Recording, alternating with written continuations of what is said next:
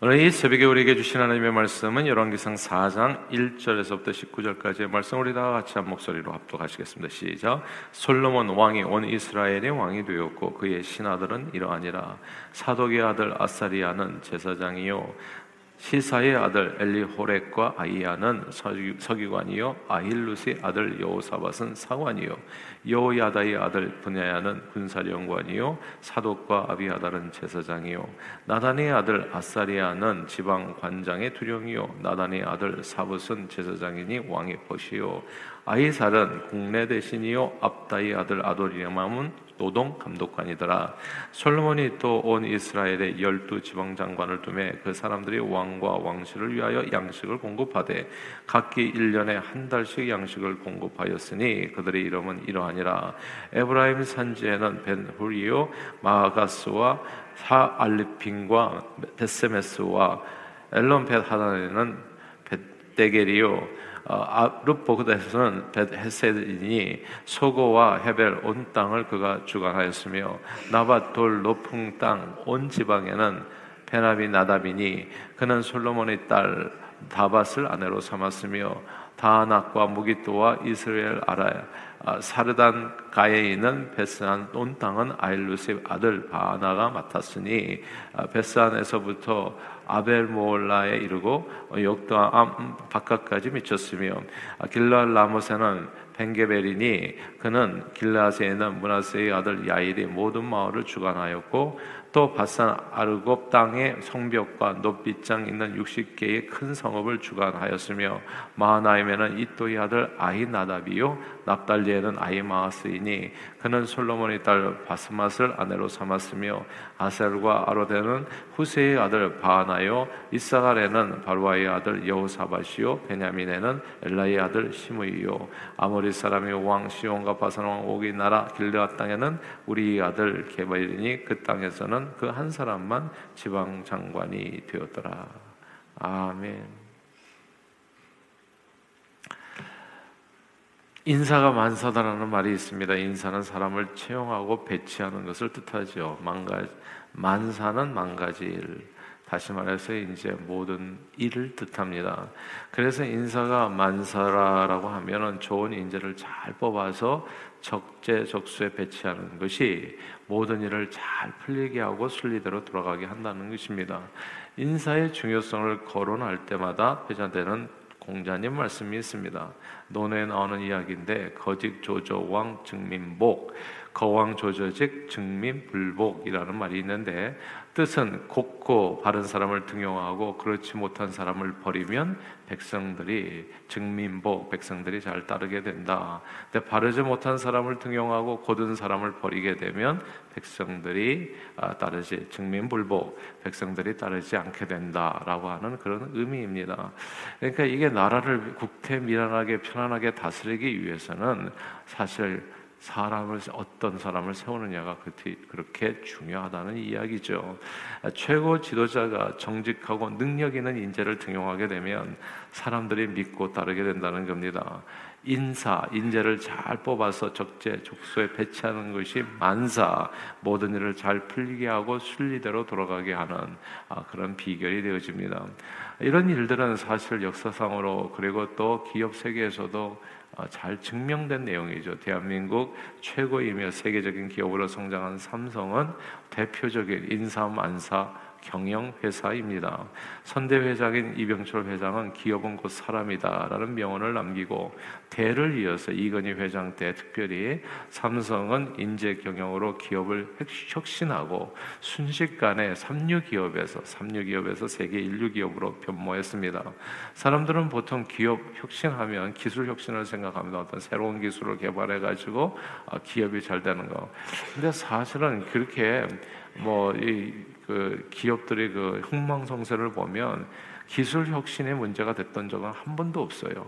좋은 기술을 이렇게 만들어내도 그 기술을 활용할 수 있는 인재가 없었을 때 아, 보통 기업은 이제 소멸하게 되는 것을 보게 됩니다. 그래서 그러나 뭐 많은 사람들이 아, 오늘날에도 오늘날까지도 기술 혁신을 정말 기업 혁신으로 생각하고 아, 혹은 업무 처리나 공장 라인 프로세스를 아, 좀 더 이렇게 더 재빠르게 로봇 같은 걸 방식으로 사용해 가지고 이제 빨리 빨리 하는 것이 이런 게 이제 진짜 혁신이라고 생각을 합니다. 아, 그런데 1990년대까지만 해도 삼성은 이제 세계적인 세계적인 기업들에 비해서 기술이 사실 타없이 부족했거든요. 그러니까 이 기술 혁신을 이루지 못한 기업이 어떻게 오늘날 같은 세계적인 기업이 된다 이게 좀 궁금한 일이잖아요. 그때 삼성이 택한 기, 전략이 기술을 가진 기술을 가진 놀라운 기술을 가진 그러나 사람들이 알아주지 않는 그렇게 그런 핵심 인재를 국적을 불문하고 뽑아오는 것이었습니다. 그러니까 사람을 알아보는 눈, 예, 그리고 그 사람을 적재적소에 쓰는 것. 근데 아무리 기술 혁신을 해도요, 그 사람을 기술 혁신을 이룰 수 있는 그 사람을 알아보지 못하면 회사에서 그런 사람을 사용하지를 못해요. 여러분 아십니까? 코닥이라고 하는 회사가 망했는데 그 회사에서 기술 혁신을 이룬 사람이 있었다는 디지털 회사를. 근데 그거를 알아보는 사람이 없었잖아요.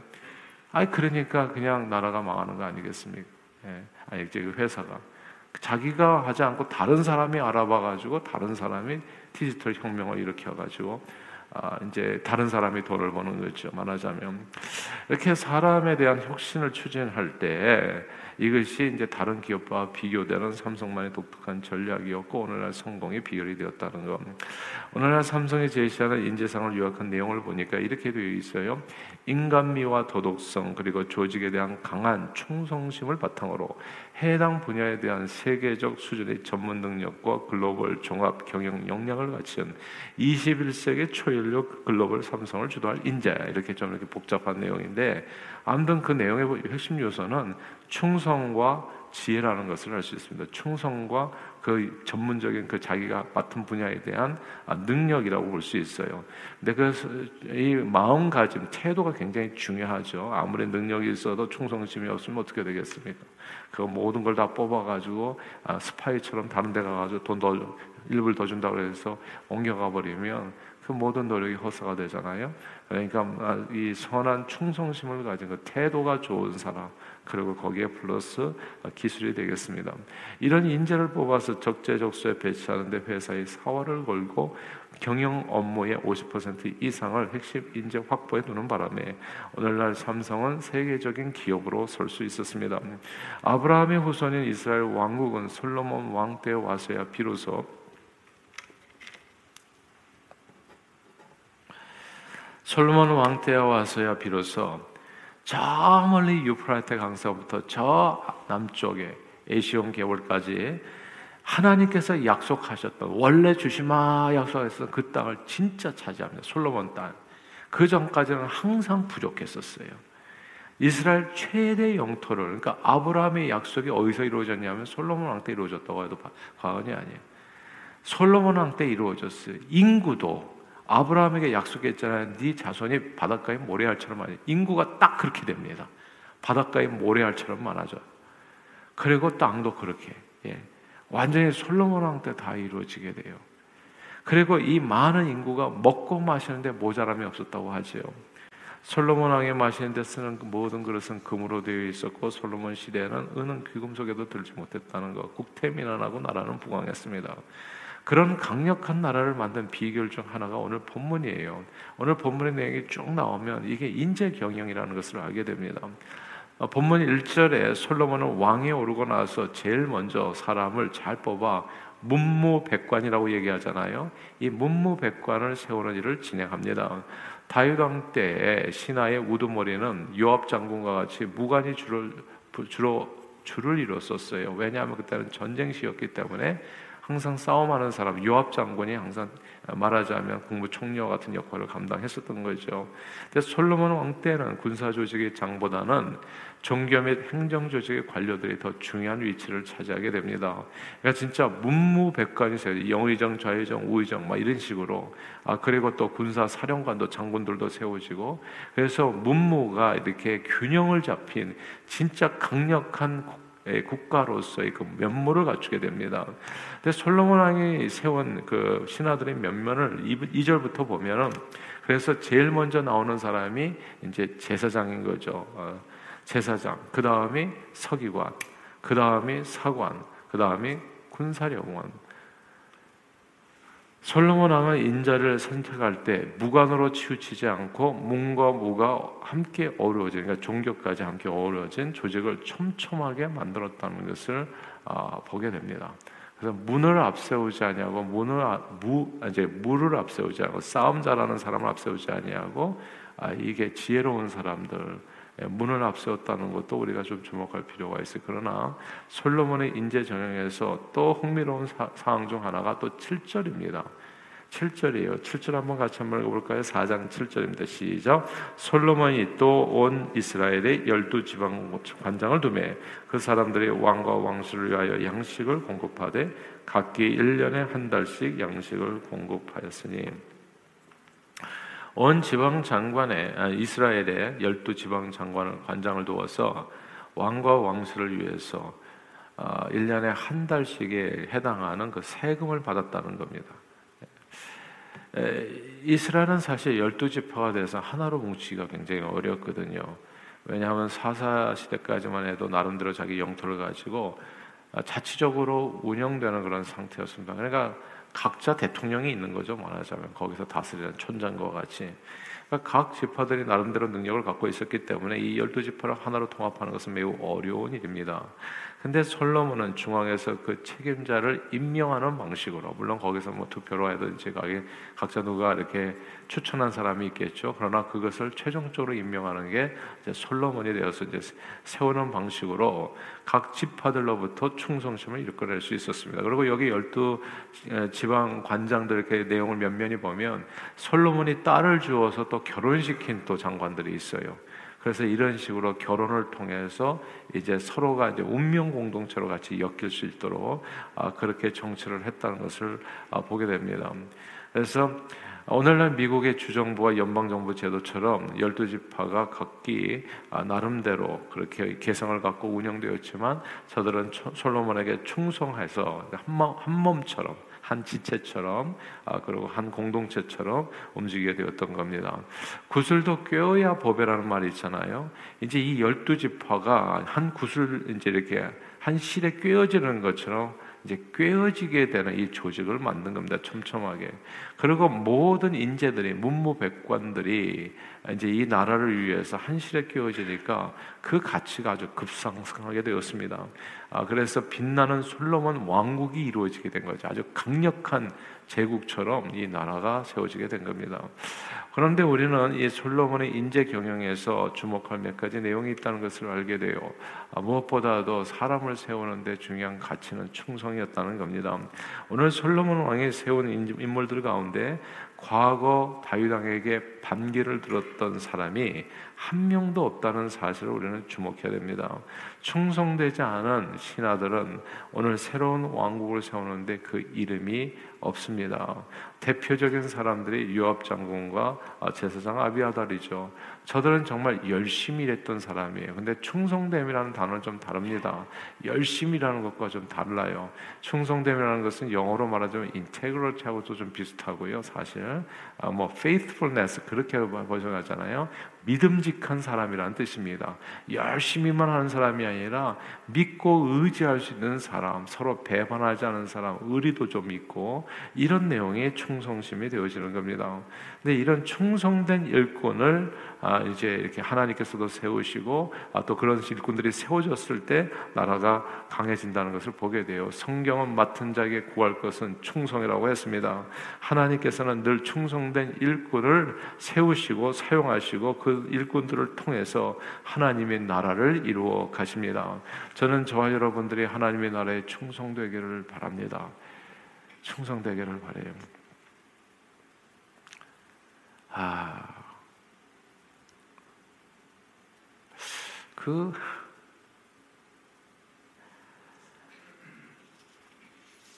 놀라워요. 그러니까 모든 단체들이 다 똑같다는 생각이 드는데 우리 교회도 보면은 사실 끝까지 계셨던 분은 지금까지 정말 충성된 분이에요. 그러니까 교회를 개척했을 때부터 지금까지 남아서 그러니까 하나님께서 정말 축복해 주시는 것 같아요. 이게 그런 사람을 세우시더라고요. 쉽게 변하지 않고 끝까지 비가 오나 눈이 오나 그 자리를 지키며 주님 앞에 나가는 이게 뭐라고 얘기하나 perseverance 계속 인내로 참으면서 항상 주님 앞에 그 자리에서 주님을 섬기는 사람 변함없이 충성되게 하나님께서는 그런 충성된 일꾼을 기뻐하시더라고요. 저는 저와 여러분들이 충성되게 하나님의 나라를 섬길 수 있게 되기를 바랍니다. 그러니까 저도 제 자신을 살펴보면 오늘날까지 이게 서바이브거든요. 사실 살아남은 거예요. 교회도 생겼다가 없어지는 교회가 너무너무 많아요. 근데 오늘날까지 나는 무엇으로 살아남았나 했더니 제가 무슨 능력과 재능이 많은 게 아니고요. 저도 그냥 하나 옆에 있는 거예요. 그냥 계속 아침부터 저녁까지 계속 그 자리에 있는 거예요. 그리고 하나님 앞에 내 삶을 드리는 것을 아까워하지 않고 조금이라도 더 드리려고 애를 쓰는 거. 제가 보니까 그 그거가 하나가 생각날 뿐이지 나머지는 잘 생각나는 게 없어요. 내가 오늘날까지 살아 살아남은 게 교회도 엄청난 공격이 심하거든요. 담임 목회자에 대한 공격이 되게 심하거든요, 사실은. 아, 뭐 어느 공동체나 없겠어요. 기대하는 바가 있으니까 당연히 그러겠죠. 근데 뭐 이 이 좋은 의도도 있지만 사단 마귀가 공격하는 것도 되게 많거든요. 언제든지 쓰러질 수 있는데 나는 어떻게 살아남았나 생각해 보면 이 단어 하나 곱자면 아마 그게 그 내용이 되지 않을까 싶습니다. 제가 우리 이용걸 목사님께 배우는 것도 그 충성이에요. 정말 제가 이몇년 동안 모시면서 제가 보는데 정말 충성된 종이에요. 어, 너무너무 감동이 많이 돼요. 야, 그래서 이렇게 마지막까지 하나님께서 쓰시는 이유가 있구나. 예. 그러니까 정말 누가 보든지 안 보든지 사람들이 안 보면 좀 이렇게 불성실해지는 사람들이 대부분이 그런 모습이거든요. 사람들이 보든지 안 보든지 항상 거기에서 자기 자리를 지키면서 계속 주님 앞에 나가고 그 연세에도 은퇴하시는 후에도 또 이번에 지금 어, 디모데 목회 훈련에서 한국 나가가지고 통일민 교회 그거 지도자들을 모아서 또 세미나를 하시잖아요. 그거 안 하셔도 돼요. 먹고 사는 게 아무 문제가 없어요.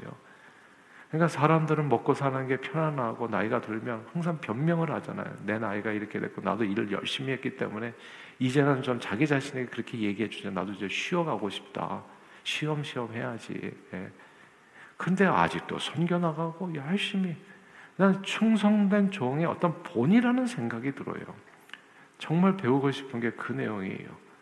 하나님께서는 정말 죽을 때까지 충성된 종을 사용하십니다. 그리고 건강은 더물어 주시더라고요. 진짜 그렇게 건강하신 분을 못 봤어요. 예. 근데 우리는 자꾸 건강만 구하죠. 충성되게 주님을 위해서 일할 생각보다는 예. 그러니까 더 건강도 잃어버리는 것 같아요. 너희는 먼저 하나님의 나라와 의를 구하면 충성되게 살면 이 모든 것을 더하시는 하나님의 축복은 반드시 이루어집니다. 저는 저와 여러분들이 하나님 앞에 충성된 종이 되기를 바래요. 둘째 오늘 본문에 보면 각 분야에서 지혜로운 최고의 인재가 쓰임 받는다는 것을 보게 됩니다.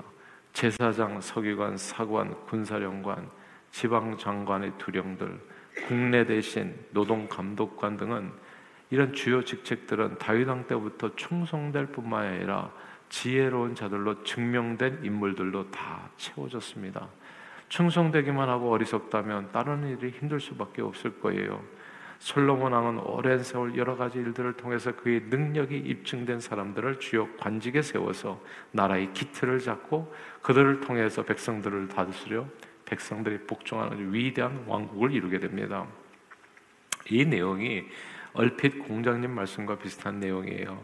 거짓 조조왕 정민복 곧고 바른 사람을 등용하고 그렇지 못한 사람을 버리면 백성들이 따른다입니다. 제가 보니까 모든 공동체가 그래요.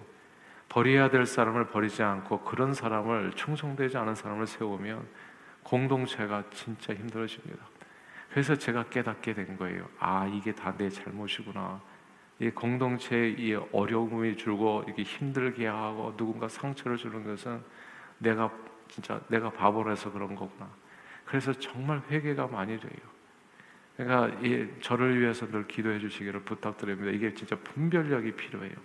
충성된 하나님의 사람을 적재적소에 세우는 게 그게 공동체의 평안함을 이루는 거고 그리고 교회를 부흥시키고 모든 사람들이 진짜 먹고 마시는데 아무 부족함이 없는 하나님의 나라 백성으로서 행복하게 살게 하는 비결이 거기에 있구나. 그래서 당회를 위해서 제가 교육자들과 당회와 섬김의 능력을 더해달라고 제가 매번 기도하는 까닭은 매일 세 번마다 딴 게 아니에요. 사람을 잘 세워야 됩니다. 이거 잘못했다가 진짜 큰일 납니다. 예. 우리도 여러 번을 겪었어요. 그 겪으면서 보니까 야 이게 진짜 분별력이 얼마나 중요한가. 백성이 따르는 것이 중요한 것이 아니라 충성되고 지혜로운 일꾼을 세우면 그 공동체는 하나님께서 축복해 주시게 됩니다.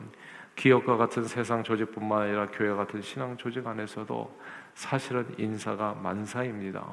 충성되고 지혜로운 일꾼을 세우게 되면 주님의 몸된 교회도 든든하고 아름답게 세워집니다. 하나님의 나라가 강건하게 건설되는 것이죠.